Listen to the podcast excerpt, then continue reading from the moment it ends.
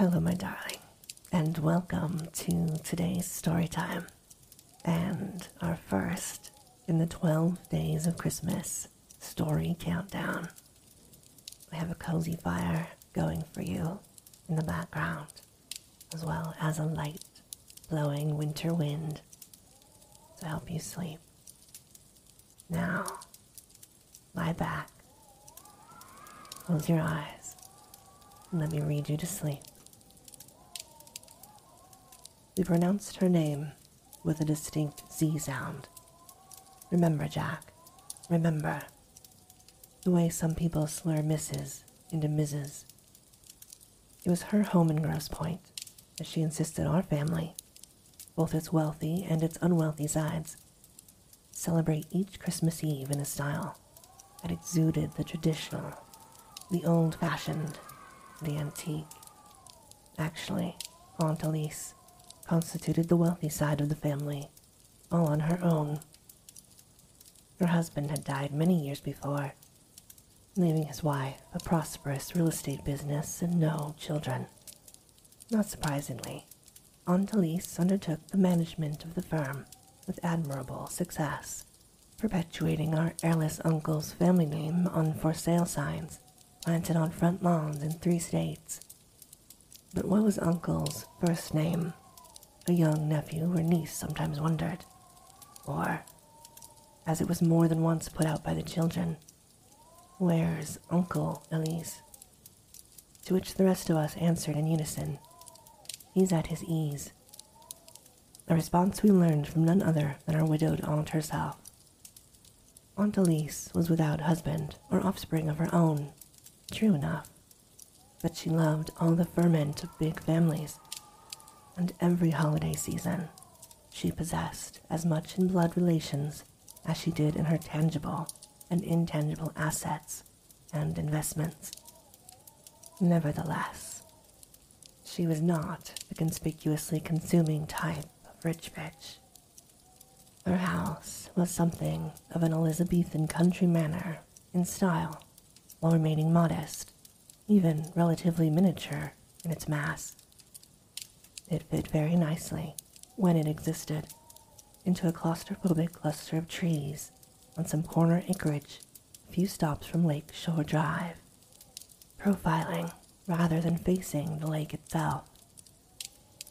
A rather dull exterior of soot gray stones somewhat camouflaged the old place in its woodland hideaway until one caught sight of its diamond paned windows and realized that a house in fact existed where before there seemed to be only shadowed vacancy. Around Christmas time, the many faceted windows of my aunt's residence took on a candied glaze in the pink, blue, green, and other colored lights strung about their perimeters.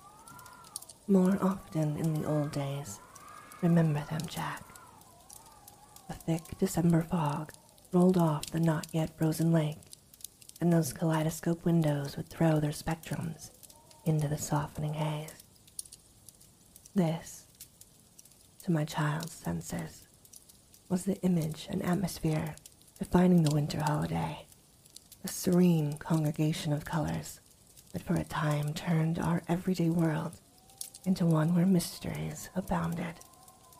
This was the celebration. This was the festival. Why did we leave it all behind us? Leave it outside.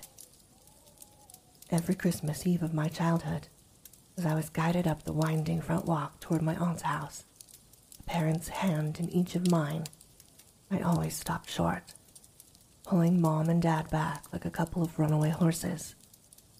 And for a brief, futile moment, I refused to go inside.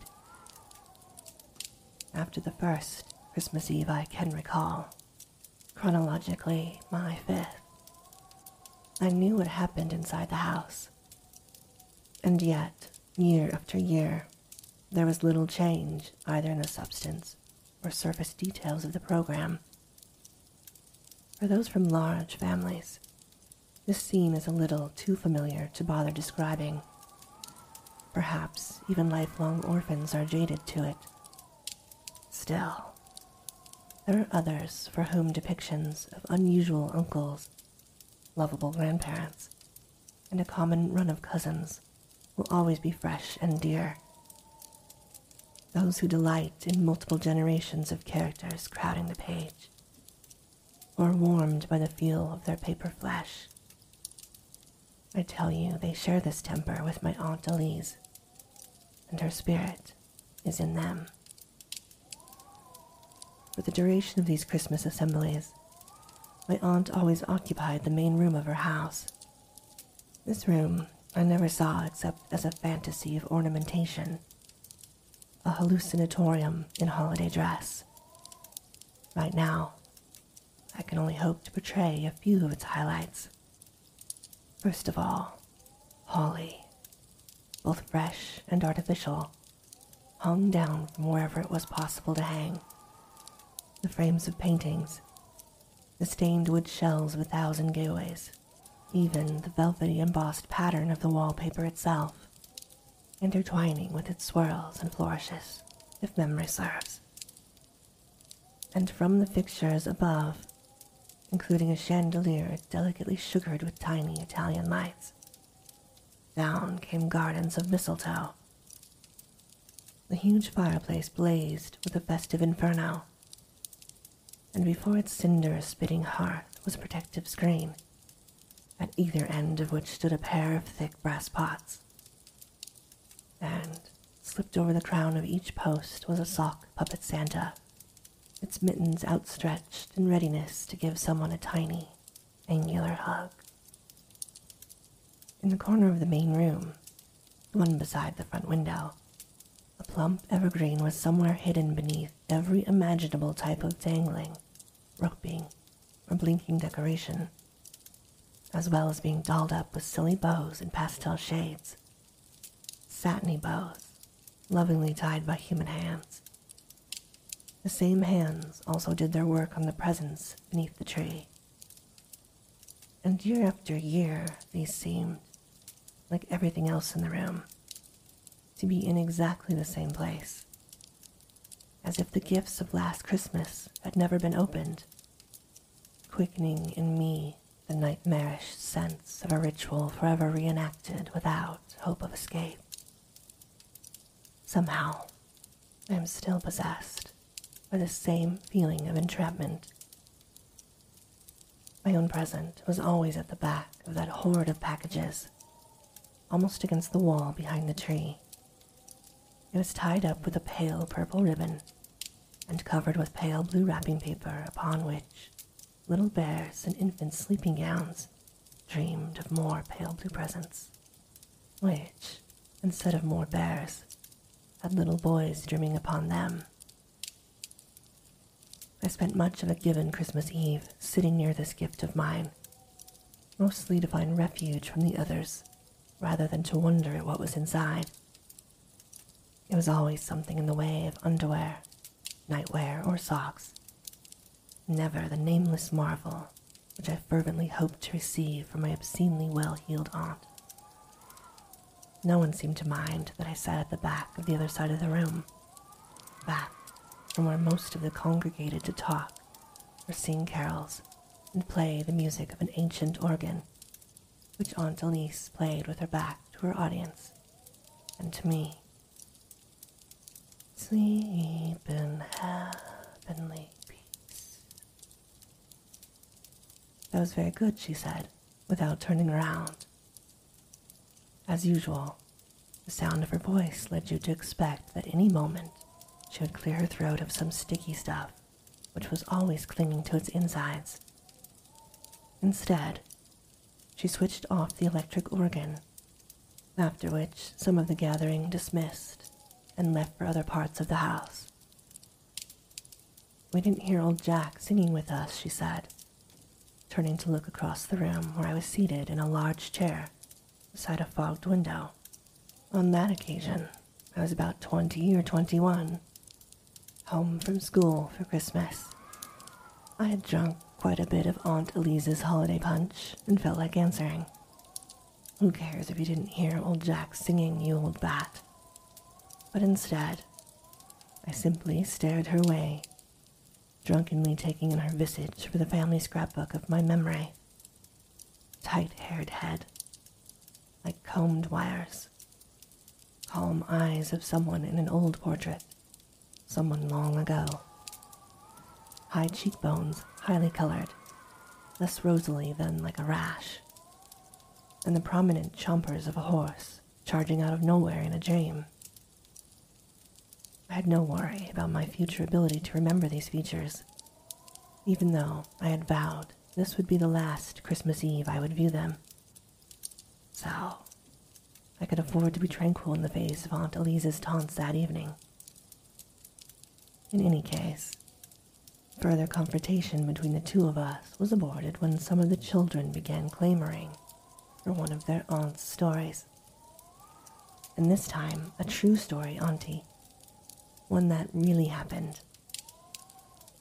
All right, she answered, adding, Maybe old Jack would uh, like to come over and sit with us. Too old for that, I said. Thank you. Besides, I can hear you just fine from. Well, she began before I'd finished. Let me think a moment.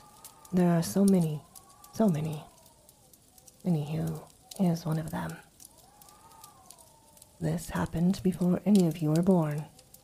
A few winters after I moved into this neighborhood with your uncle. I don't know if you ever noticed, but a little ways down the street there's an empty lot where there should be, or used to be, a house. You can see it from the front window over there, she said, pointing to the window beside my chair. I let my eyes follow her finger out that window, and through the fog, witnessed the empty lot of her story. There it once stood, she said, a beautiful old house, much bigger than this one. In that house lived a very old man who never went out and who never invited anyone to visit him. At least, no one I ever noticed. And after the old man died, what do you think happened to the house? It disappeared, answered some of the children, jumping the gun. In a way, she said. I suppose it did disappear. Actually, what happened was that some men came and tore the house down brick by brick. I think the old man who lived there must have been very mean to want that to happen to his house after he died. How do you know he wanted that? I interjected, trying to spoil her assumption. Well, what other sensible explanation is there? Aunt Elise answered. Anywho, she went on, I think that the old man just couldn't stand the thought of anyone else living in the house and being happy there, because surely he wasn't. But maybe, just maybe, he had his house torn down for another reason. The children, sitting cross legged before her, now listened with a new intentness, while the crackling logs seemed to start up a little more noisily in the fireplace. Maybe by destroying his house, making it disappear, the old man thought he was taking it with him into the other world. People who've lived alone for a very long time often think and do very strange things, she emphasized. She went on. Now, what would lead a person to such conclusions about the old man? You may wonder. Did something strange happen with him and his house after both of them were gone? Well, the answer is yes. Something did happen, and I'm going to tell you just what it was. One night, a foggy winter's night like this one. Oh, my little children. Someone came walking down this exact street and paused at the property line of the house of the old man who is now dead. This someone was a young man who many people had seen wandering around here on and off for years.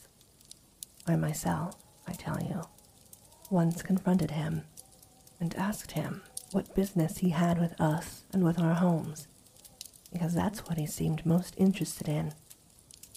Anywho, this young man called himself an antiquarian, and he said he was very interested in old things, particularly old houses, and he had a very particular interest in the house of that strange old man. A number of times he had asked him if he could look around inside. The old man always refused. Most of the time, the house was dark, as though no one was home, even if someone always was. So you can imagine the young man's bewilderment when on that winter's night, what he saw was not a dark house where it seemed no one was inside, but a place all lit up with bright Christmas lights shining through the fog. Could this be the old man's house, decorated so nice and cheerful with these lights? Yes, it could, because there was the old man himself standing at the window with a rather friendly look on his face.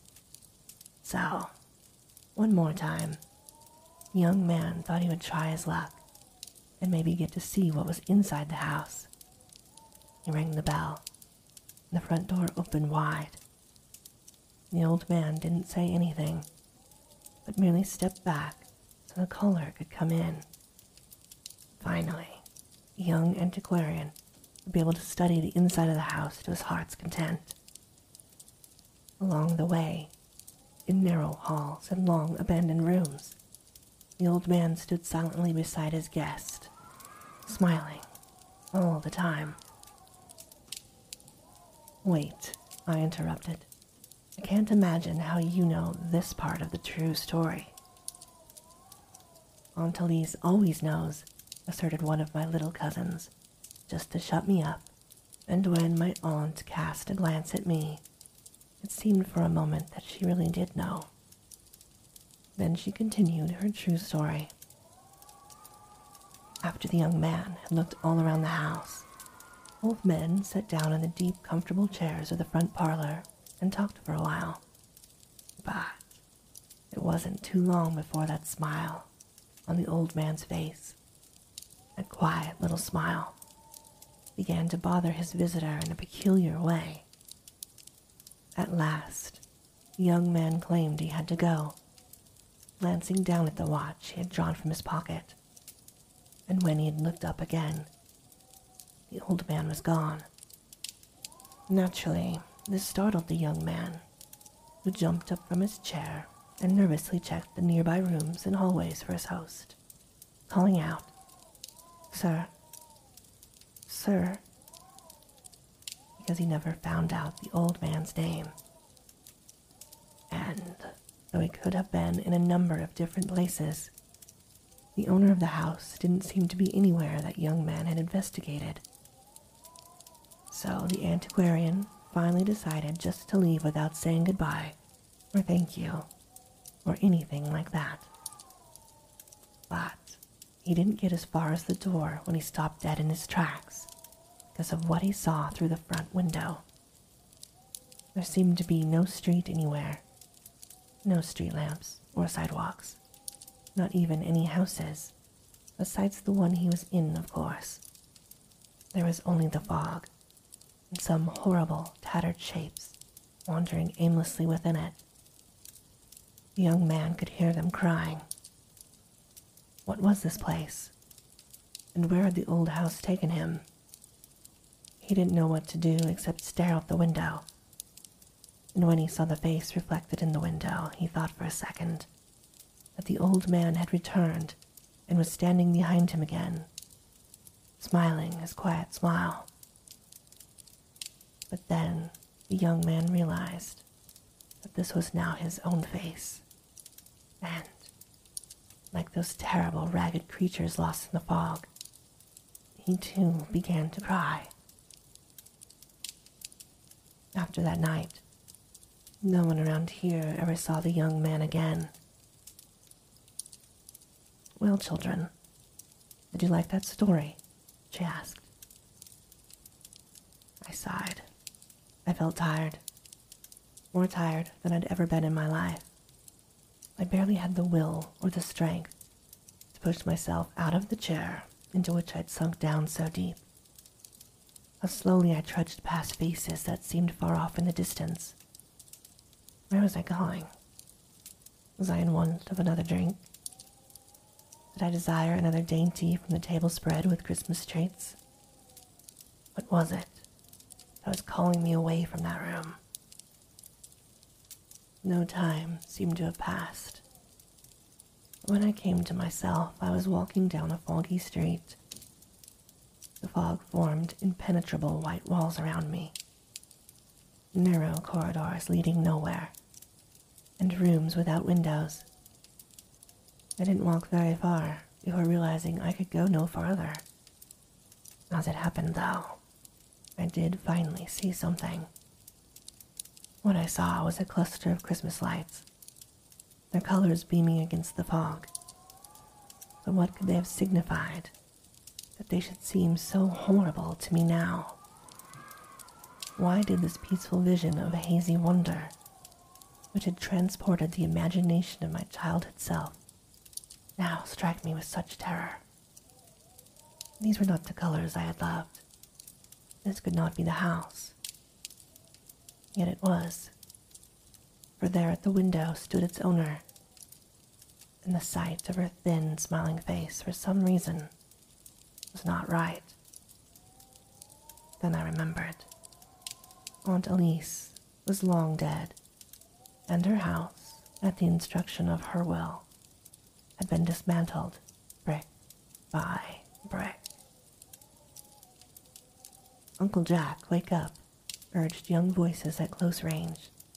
Though technically, being an only child, I was not their uncle.